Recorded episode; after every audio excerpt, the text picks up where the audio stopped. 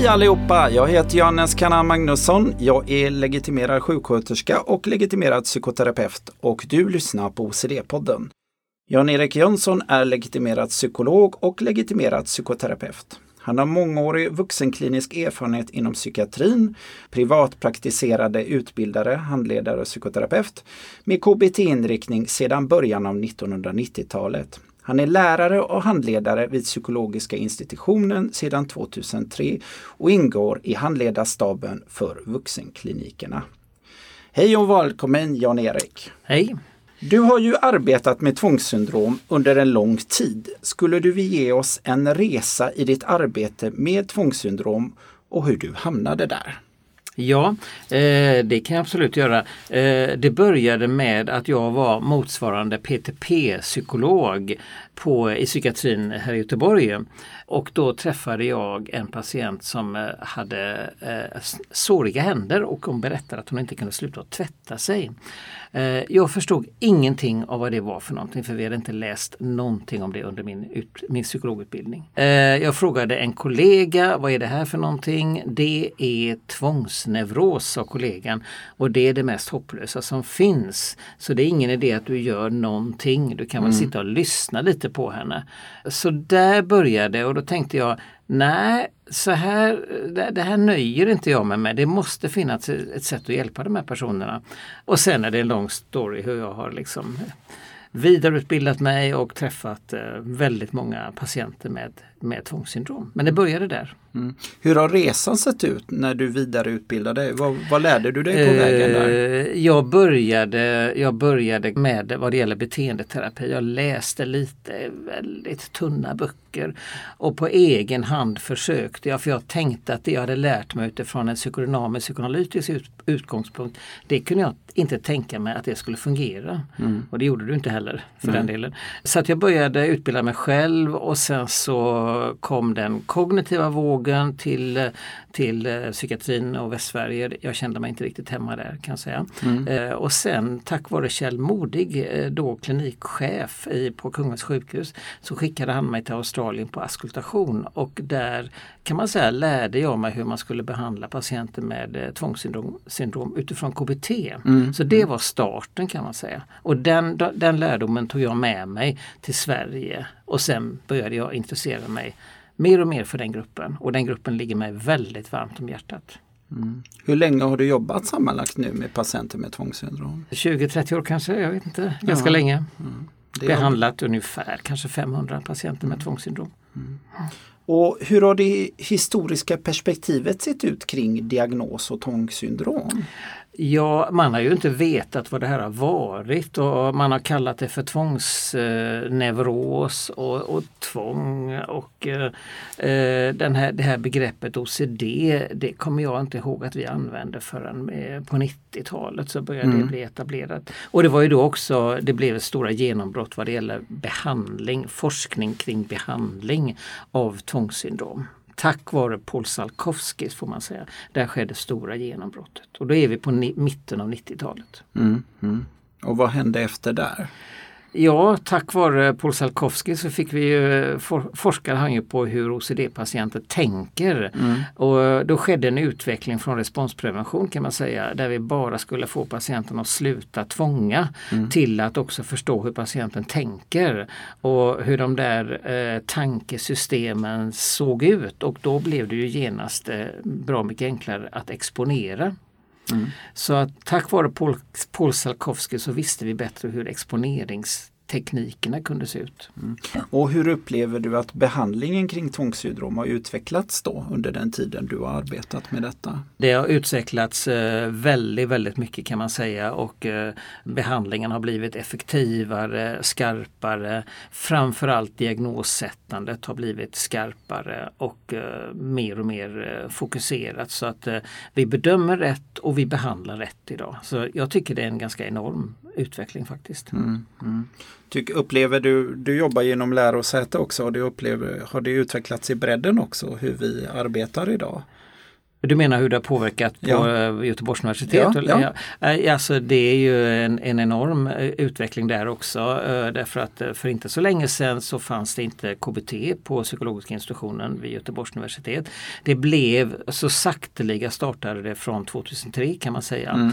Och sen har utvecklingen skett och idag går KBT som en röd tråd genom hela utvecklingen. Och dagens studenter vet vad OCD är för någonting för att eh, de är med om ett antal föreläsningar kring det här problemet under sin resa till att bli psykologer. Mm. Så det ser väldigt bra ut tycker jag. Mm. Och hur ser du på den forskning och evidens som finns idag avseende tvångssyndrom och närliggande diagnoser? Evidensen vad det gäller OCD den är ju oerhört, oerhört stark och eh, hur många replikerade studier som helst visar på väldigt, väldigt goda resultat. Eh, problemet är kanske diagnoserna i, i, vad det gäller de mer kringliggande problemen som BDD och trikotillomani men det, det, blir bättre. Vi lär oss eh, allt mer kring dessa diagnoser också. Men, men vad det gäller OCD så är ju diagnosen, forskningen väldigt stark och egentligen pekar på en enda metod som vi ska använda och det är KBT. Mm. Hur ser du på utvecklingen kring forskningen? För det känns, ja, vi jobbar ju här med regional mottagning och det känns som på något sätt den börjar ta fart mer och mer forskningen. Stämmer min observation ja, i detta? Ja, visst. Och, och, min, min dröm är lite grann det jag såg i Australien också. Mm. Att kliniker och forskare går hand i hand för att utveckla så att inte forskarna är på universiteten och klinikerna i psykiatrin utan man arbetar tillsammans och så tycker jag inte det har varit tidigare men jag tycker det blir mer och mer så idag. Mm. Inte minst på er mottagning. Mm. Ja, vi strävar efter väldigt mycket nya saker här och du handleder också behandlare i arbetet med patienter som mm. har tvångssyndrom. Mm. Vad är det mest utmanande för dig som handledare just vid patienter med tvångssyndrom? Alltså det mest utmanande är egentligen, nu är jag så oerhört van vid att behandla det så jag tycker eh, man kan alltid lära sig nytt men jag, jag, har, jag, jag har väl lärt mig de där koderna som man måste kunna. Men eh, det är återigen, och därför tycker jag er mottagning är så väldigt bra här, det handlar om ett specialkunnande. Eh, det går lite utanpå allting annat. Man får ha egenskaper som, och man får lära sig tekniker som egentligen inte passar för någon annan, något annat problem område. Så tanken med hela mottagningen här i, i Lerum den är ju totalt rätt. Det krävs alltså specialistkunskaper. Det, det är bara så. Mm. Annars så blir det inte så bra. Mm. Mm. Och det här tvångssyndrom omgärdas ju fortfarande idag och det upplever vi här det här mycket med skam och stigma. Ja. Hur kan vi i vården förändra detta? Ja, alltså man har ju tidigare, jag, jag, tror att det är gamla spöken från det förgångna, man har ju tidigare sett på OCD som att kanske har det med psykos att göra, kanske har det med personlighetsstörning att göra eh, och överhuvudtaget den här idén om ett helt omöjligt problem. Eh, så är det inte med OCD. Problemet är svårt, de som har det lider väldigt, väldigt mycket. Men det är för det mesta människor som lever normala liv och jobbar och lever i normala relationer kvinnor och inte utmärker sig på något sätt. Va? Så att eh, jag tror det verkligen eh, är på väg nu att tvätta tvätta bort de här, de här gamla föreställningarna om, eh, om OCD-problemet. Mm. Hur såg det ut när du började jobba med tvångssyndrom? Det såg ut så att man tänkte, ungefär som jag sa nu precis, mm. att eh, man tänkte är det ändå inte psyko psykos och mm. patienter fick antipsykosmedicin. Mm. Är det ändå inte en personlighetsstörning och är det inte ändå djupgående till exempel sexuell problematik eller mm. aggressiv problematik. Mm. Och man blev lite förblindad och kanske av vad patienten pratade om för problematiken handlar ju ibland om de här områdena och då tänkte man att det handlar om ja, för, förträngd sexualitet, bortträngd sexualitet mm, och så vidare. Idag vet, ju det, vet vi ju det är inte frågan om det utan det är en reaktion. Det är, det är ett ångestproblem helt enkelt. Och det här är ju extra viktigt för att det ser man ju och när jag pratar med andra också här i podden så pratar folk just om detta att vad viktigt att vi hela tiden sprider information, vi är transparenta utåt och vi bevakar detta för patienternas skull. För det möter jag också i patientbesöken att just den här skamkänslan för den är så bred. Ja, och, och, när jag kan, fortfarande, och det ni gör nu, att ni sprider kunskap, det är ju så oerhört bra. Eh, därför att jag träffar ju eh, OCD-patienter fortfarande mm. och eh, de kommer nästan alltid och tror att de, som de själva säger, håller på att bli tokiga. Mm. Alltså de tror själva att det är frågan om en psykos. Att, eh, Jättebra, ös på med information bara. Det mm. hjälper oerhört många människor med här, den här typen av problem. Tack så mycket och det här är ju faktiskt en av syftena varför vi har podden. Mm. Podden är ju delvis också för att OCD Sverige ska mötas, mm. att vi träffar alla som jobbar med detta mm. och för fram också evidens. Mm. Men också delar med oss till allt från patienter, anhöriga till vårdgrannar mm. och vad vi sysslar med. Mm. Så att vi, vi, del, vi har en öppenhet kring kunskap och vad som händer.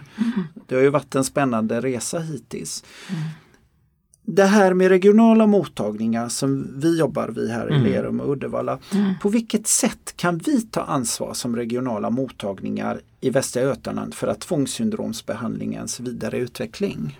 Jag tror att precis det som du säger nu som är, är så väldigt viktigt, det är, eh, nyckelordet är väl transparens. Och ibland kan det ju vara så att man sitter på sina e, eh, enheter och gör, jag ska inte säga att det är så, men lite grann som man själv vill. Så att eh, det ni gör, att sprida kunskap, att ta alla chanser att sprida kunskap till allmänheten och också till vårdgrannar, det tror jag är otroligt viktigt. Det sker inte alltid men ni gör det här och det är väldigt, väldigt bra. Mm. Är det något annat goda råd du har med dig? Ja, det är egentligen på samma tema igen. Mm, mm. Eh, ni har varit igång några år nu, det stämmer va? Ja, det är ju egentligen, ska vi se, vi öppnade upp, egentligen öppnade upp förra året februari. Ja. Mm. Och så kanske det går lite tid till och då har ni redan hunnit samla på er enormt mycket kunskap. Mm. För det där, den där påsamlandet av kunskap det går väldigt väldigt fort. Mm. Sprid det säger jag. Mm. Gör det. Tack så mycket Jan-Erik. Hur tror du framtiden kommer se ut för behandling och forskning inom tvångssyndrom? Den ser bara ljus ut. Man har gått ifrån det här att, att i universiteten sysslar man med sitt och så har man inte så mycket kontakt med verkligheten utanför. Och sjukhusen kanske har varit lite rädda för universiteten. Idag går det där hand i hand och eh, eh, de psykologiska behandlingarna får vi väl säga, det är ju nästan revolutionerande hur oerhört mycket bättre de var eh, om man jämför med mm. hur det var när jag började. Mm. Det är på ett helt annat sätt. Vi hjälper patienter bättre och det går fort fortare att få hjälp också. Och behandlingarna fungerar bara bättre och bättre så det är en mycket bra utveckling. Mm. Tack så mycket Jan-Erik och tack för att du tog dig tid att ställa upp idag på mm. OCD-podden. Bara roligt. Till alla er där ute, ni har precis lyssnat på ett avsnitt med OCD-podden. Jag heter Johannes Kanna Magnusson. Jag är legitimerad sjuksköterska och legitimerad psykoterapeut. Vi hoppas att vi ses igen för nya spännande intervjuer. Tack så mycket!